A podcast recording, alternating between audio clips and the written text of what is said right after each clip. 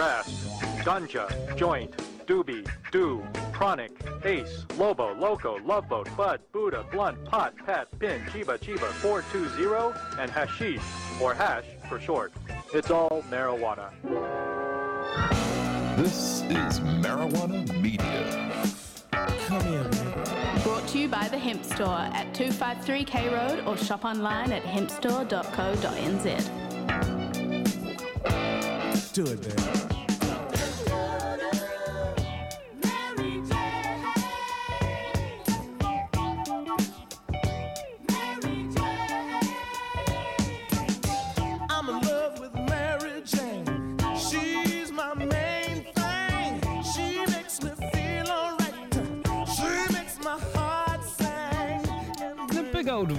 Warm sunny afternoon. Welcome to Chris Fowlie. You made your way down here from the Hemp Store up on K Road to the BFM studio. Oh, indeed, and such such so lovely out there. Auckland, It's loving looking it. good. Beautiful day. Auckland, you're looking great. Loving that extended musical interlude there. Mm-hmm. Welcome.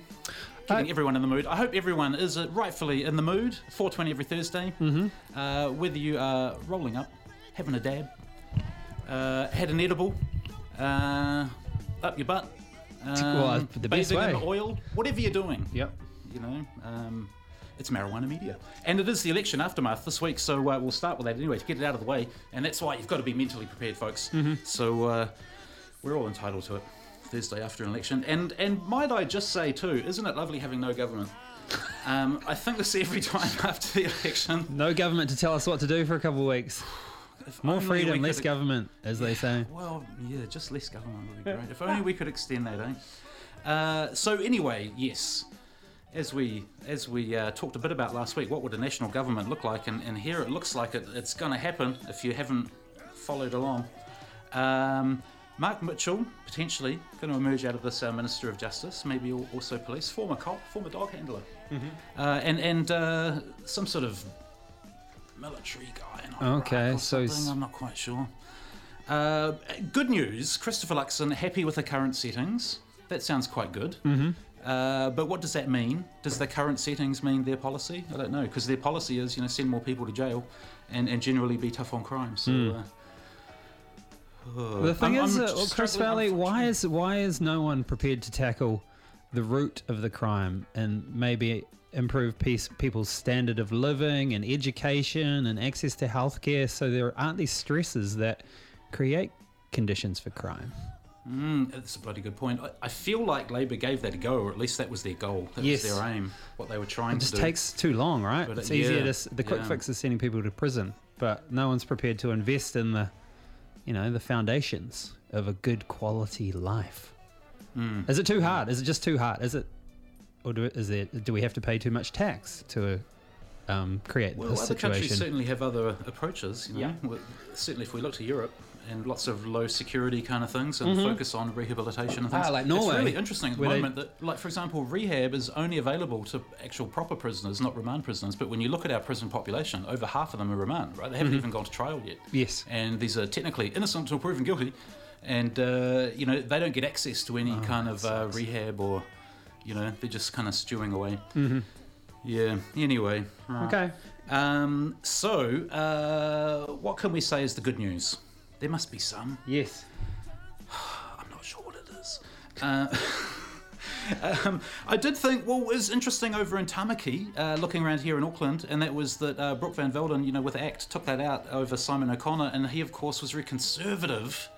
And that was one of the reasons ACT targeted that, was saying he was out of whack with that, with that local community and what they were feeling or thinking. And, uh, you know, he was very, um, I believe, anti abortion and made some statements like that and things. So, Brooke Van Velden, meanwhile, um, voted yes in the uh, cannabis referendum.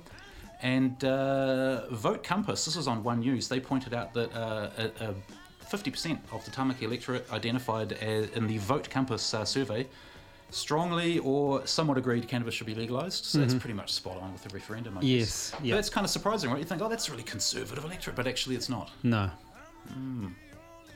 I mean, they're probably all. I mean, living in that part of town, they're probably all university educated, had some sort of experience with cannabis and cannabis culture while they attended tertiary education. You know, if you're out that way, I'm making a massive assumption here, but you know, affluent, probably don't see too much of a problem with it. Privileged, I, I think well, most of Auckland did vote yes. I think. Yeah. So, Okay.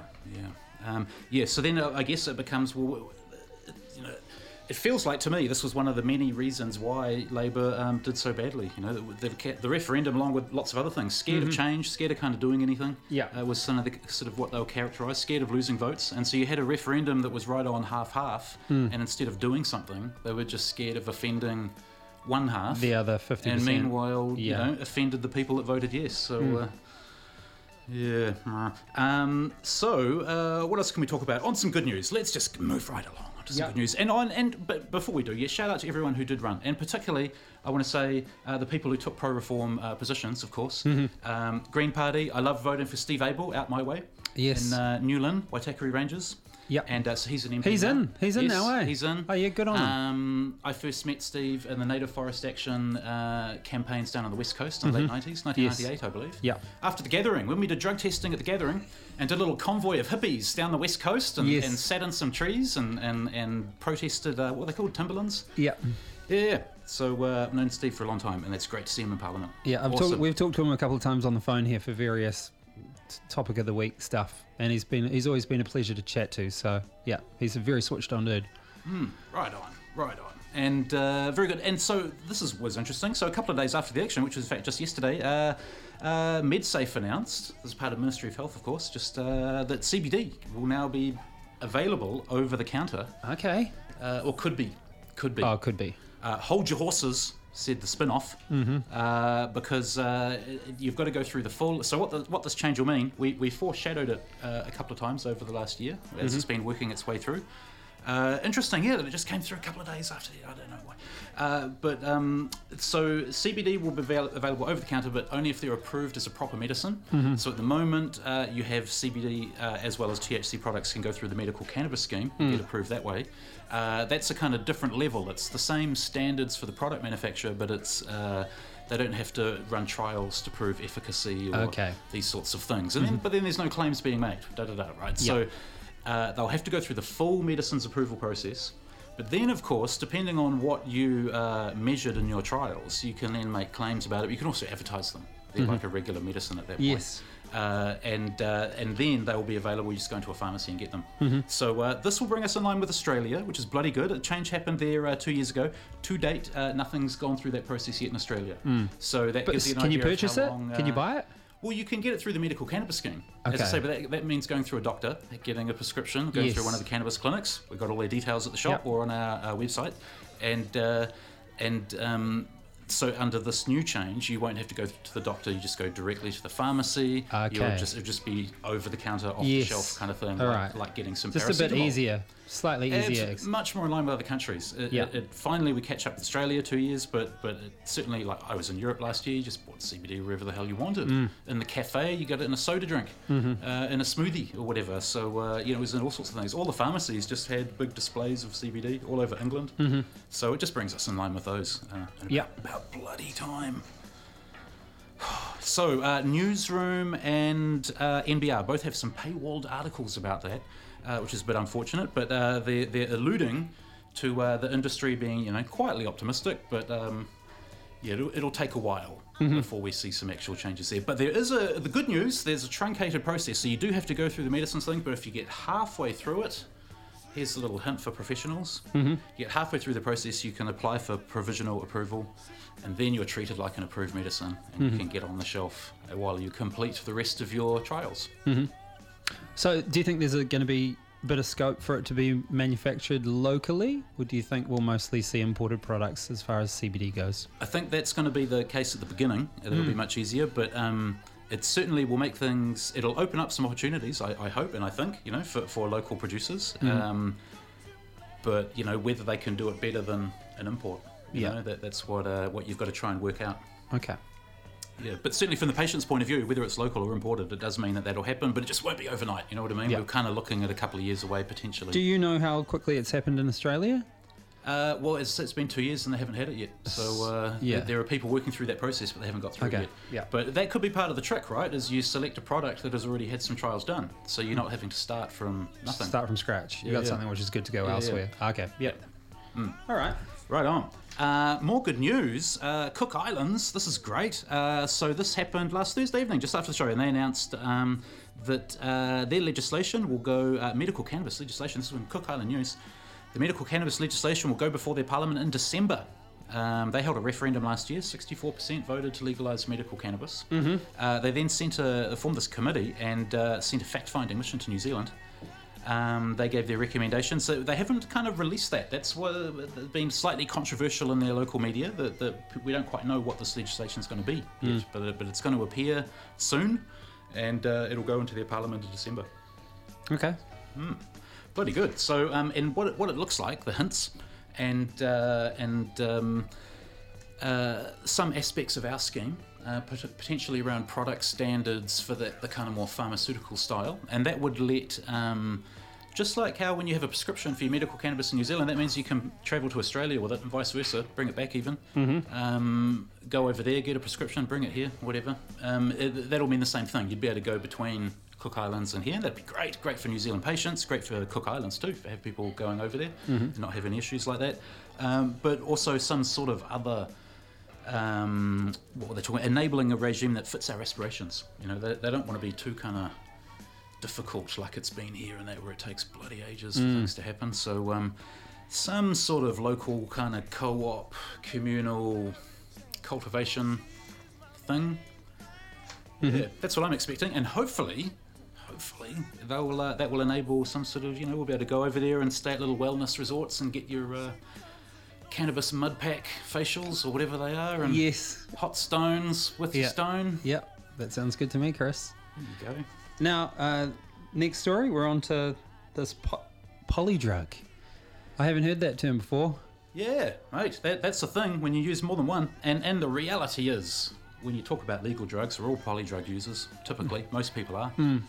Alcohol and caffeine, bit of weed maybe, Yes. bit of whatever's every now and again. Yeah, true, actually. So it turns out this was uh, this is on uh, NORML's website, a new study that's come out published in Addictive Behaviours, and what they found was that people who used uh, frequently uh, used stimulants used cannabis to decrease their consumption of stimulants, and Okay. specifically crystal methamphetamine, known here as P. So uh, 78% of stimulant reporters, uh, stimulant users reported using less during periods of cannabis use. Okay. So, Go. So uh, that's a good benefit of making cannabis more widely available. Yeah. Potentially even as a uh, chill the fuck out, crackhead. You Yeah. know, like, like maybe you know cops should carry it around and go, oh my god, that guy's freaking out. Give him some, give him a joint. Come on. yeah. Yeah, yeah. We'd all be better off. That we makes would. sense. We'd all be better off. Yes. Um, and uh, I believe that was in Canada, that, that study. And another one that came out of Canada was that they found, uh, and this is, again, what, one of those claims the old Nope has always said the adoption of legalization was not associated, associated with upticks in cannabis use by young people or among older people, they weren't experiencing problems. Okay. So those are the two things, you know, that's like, oh, more, more young people use it? No. Or more people have problems? Hmm. No. Hmm. I was ha- I was having this conversation with my partner the other day about w- w- the reasons why y- young people often would try cannabis, and she was like, "You well, you would have tried you tried cannabis because it was cool." And there is a bit of that, you know, when you're a teenager, everyone's doing it, it's kind of mm. cool, give it a hoon. Mm. But once. Right. it's legal, it's not so badass. I tell you what, that's one of the things about medical. It opens people's eyes to that mindset. But also, when you see kind of sick and old and people people in wheelchairs or whatever outside the dispensaries, and that that doesn't make it kind of cool for young No. people so much. but certainly, you know, even going to Amsterdam, I've never seen a young person even try and go into a coffee shop. Yes. It's just Yeah. You know, it, when it's like potatoes or whatever, it's just not a It's just not a thing. a thing. Plus, Yeah. you can enforce it, you know, and, Yeah. and regulate it. Yeah. yeah, right on. Uh, so anyway, spread the word on those. But uh, there we go. So I wish you all a, a merry week then, having got through a, a nice week of no government. I love that. Mm-hmm. Yeah. Um, and next substance testing, second of November. That's not too far away. Uh, two Thursdays, I think. And then, uh, of course, J Day coming up, second of December. Second of December, uh, not far. Saturday, not far away at all. Hopefully, we're going to have a beautiful day like this. I have, I feel like we will. And uh, speaking of which, you want to get some nice summer gears um, down at the shop. Uh, shorts, shirts, and shits uh, was my line for this week because we've got some shorts and shirts in, Mm-hmm. and a colon cleanse tea. Oh, nice one. There you go, made out of local hemp. Excellent. Hey, Chris Fowlie from the Hemp Store. Thank you so much. We'll look forward to seeing you up at the Hemp Store on K Road and or here next week. Right on. Do it, baby. That was Marijuana Media. To the Hemp Store. Visit them at 253 K Road or shop online at hempstore.co.nz.